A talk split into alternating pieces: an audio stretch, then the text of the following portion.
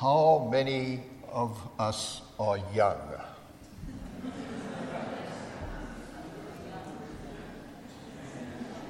So I dare say you'd be interested in some conversation that might affect young people. When I was a little guy, probably about that high, 12, I guess, a lot of my life was spent at boarding school, but during the holidays, my brother and I ran wild because we lived in country type areas. And one of the most exciting times of our life, we thought, was how to catch a monkey. I lived in South Africa, so that's understandable. Do we have monkeys in this country? Only in the zoo, yes, okay. Well, you wouldn't go and catch a monkey there, I'm sure. Do you know how to catch a monkey? Okay. You find a little pumpkin, and it's called a temptation pumpkin. And you drill a little hole around about that size. And in it, you push seeds and other things that monkeys might like to eat. And then you anchor it somehow to the ground so that it can't be carried away. monkeys are not only inquisitive, but they take anything they can. And when the monkey comes to the temptation pumpkin, she or he smells the little hole and says, There's something in there that I want. I'd love to have what's in there. And the monkey puts his little hand in there and he begins to catch those things. And he's just ready to go when you stand up, and of course, he gets a fright. And what would you do if you were caught with your hand full of sweets that you shouldn't have? You would drop the sweets and make as if nothing had happened. Well, you see, monkeys can't do that. When they've got it, they want to keep it. And so they try and pull their hand out of the temptation pumpkin, but it won't come out. So when you're tempted, do you know what I mean by tempted? I'm sure uh, many of the older folk are never tempted. and young people, You've got an, a, a test tomorrow at school. You're going to do spelling. But this evening, there's a lovely program on the television. And you're tempted to watch television rather than revise your spelling test. Now, that, that's not the big problem. But it's when you go the next day and you think, ooh, I'm never going to know what's being, what the test's about. But you see that Mary, who is sitting next to you on this, and you see that she's done all her homework. And what are you tempted to do? To look over Mary's shoulder and you'll get the spelling correct.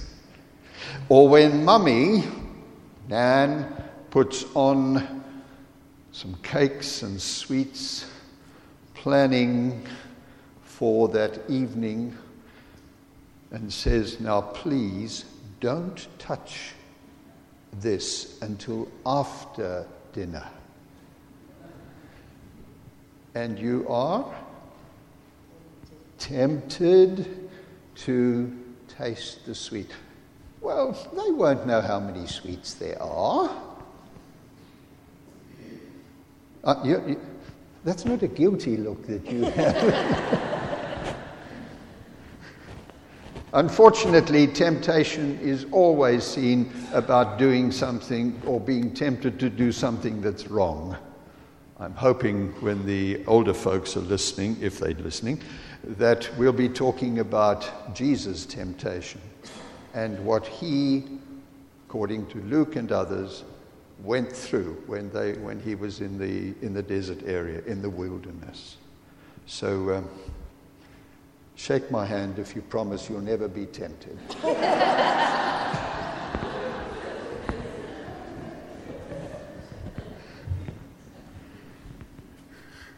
rather frighten the monkeys for your thoughts in song. I imagine that six weeks without any form of sustenance and in these perils of the wild could be testing for anyone. I imagine that a, an extended period in anyone's life when they are seeking the way forward to be without support and any sustenance of whatever kind is a very daunting experience. It seems to me that the story of Jesus here is rather compelling. It can only be a story that would have come as I imagine him having been there all alone, when in the company of his friends and companions, he told them the story, his experience. Before the time came when he called them to himself, when Luke begins that part of the story in chapter 5. Up until then, the journey of Jesus has been a personal one. One might call it a solitary one. And even following this experience that he had as he searched in his own mind what might be the purpose and the action and activities in which he would engage in for God the Father. Luke has a very interesting way of approaching the stories of Jesus. And sometimes they are best understood, it seems to me, when one looks at the, the frame, the framework in which the story is placed. This one in Luke chapter 4 is preceded by the stories and the accounts of John the Baptist and what John and Jesus had to say and do together in chapter 3. John himself acknowledges that he is not the one, even though many people were hoping he might be for various reasons, spiritual and possibly even political and societal, but that he was pointing a way to one, in his words, whose sandals I am not fit to tie. So he is pointing to one who is beyond all that he has tried to encapsulate in the message that he himself, as a, des- as a desert or wilderness prophet, has brought among the people. The other side of the story has the frame of Jesus attending church in his hometown, where he takes the opportunity to read the scriptures from the scroll on that day from Isaiah chapter 61. And then says to the people, to their amazement and to their deep, wow, is this really what Isaiah is getting at for us today? However, he makes what one might call the cardinal error of the preacher. To say that this God who is inclusive of all on the occasion when there was famine, sent his prophet to those who were not of our kind. The widow of Zarephath, to Naaman the Syrian who had leprosy. And with fury they wanted him thrown over the cliff, not in the synagogue, not in the town, but over the cliff. So, the contrast as Jesus comes into this six week period of pondering what it is that the Father is looking for in his life and his ministry is framed on the one side by that one or that which exalts him, and on the other side by those of his own kind who reject him. To clear his mind as to which direction his life should take. Required then and possibly even requires today. A time of reflection and a time of withdrawal. To put one's own mind as close as possible to the mind of God rather than the babbling minds around you with all sorts of views and attitudes. It strikes me that the three so called temptations, and I like the version in the so called Good as New translation, which I'm comfortable reading because Archbishop Rowan Williams says that it is a translation of extraordinary power, so therefore, really worth a read. That translation doesn't put the blame, as it were, although I'm going to go that way myself in this uh, little talk, doesn't put the blame on some external force or person who comes and says, if you are. But of the inner voice, of the struggle within himself. If I am the Son of God.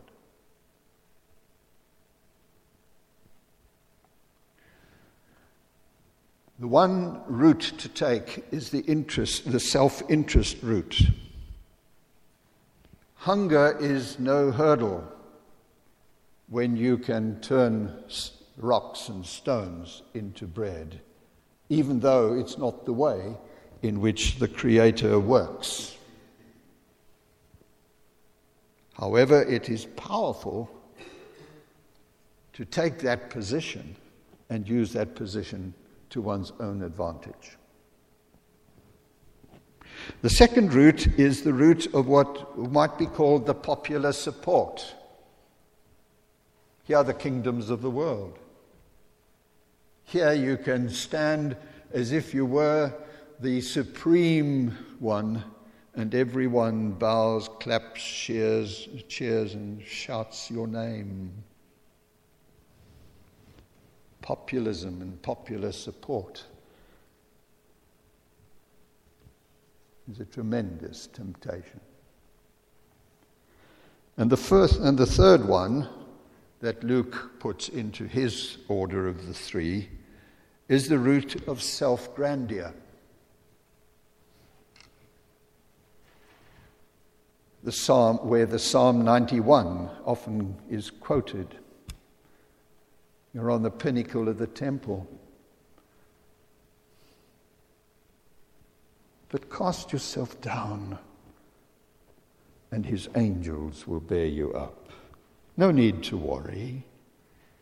You are grand, and you do not you can do as you like.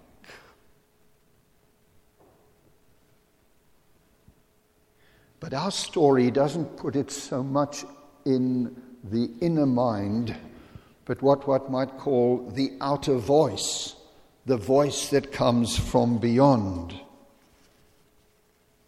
The voice, clearly, that will not give Jesus primary honor, who will not will be willing to acknowledge that he is God's premier messenger. And Luke's story, seems to me, is written and made available to his faith community and then into other generations who dare to take it to heart. How to assess their own role in being bearers of good news as Jesus took on.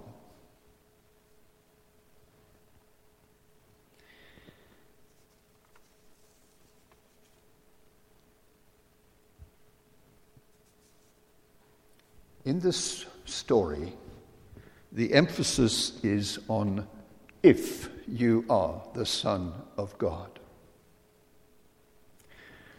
I like the commentator who suggests that the stronger word, because if God is supreme and all things are in God's hands, as Jesus suggests by his turning to Scripture each time to rebut that, uh, that temptation, the stronger one is since you are the Son of God.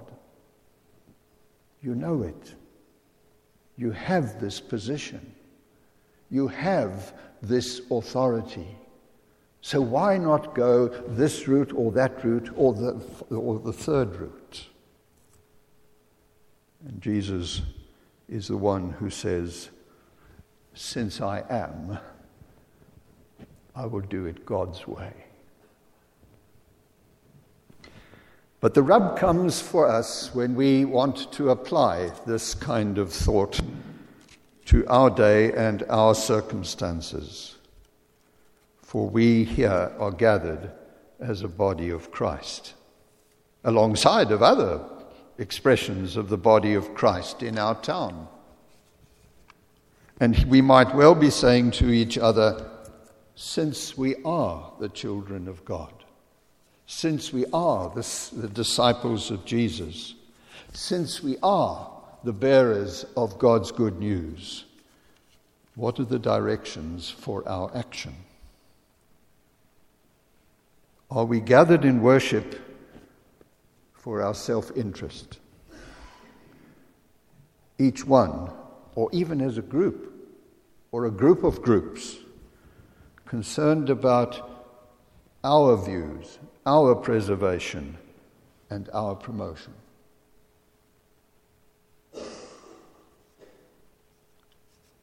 Since we are the children of God, to whose popularity do we appeal? Could there be a culture of conspiracy to keep everything among ourselves, to make sure that everything is done our way, to keep things the way we want them. Since we are the children of God, is there among us or in us the grandeur sense of being the special ones who assume that what we want is what God wants.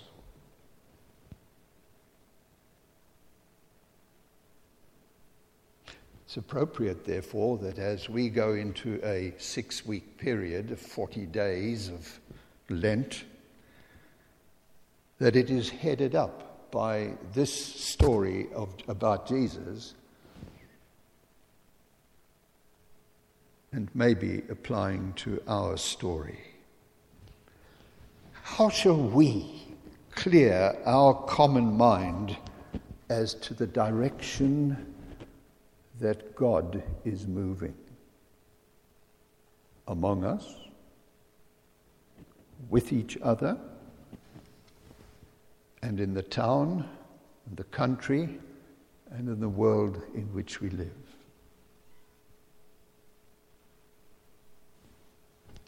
Who are we?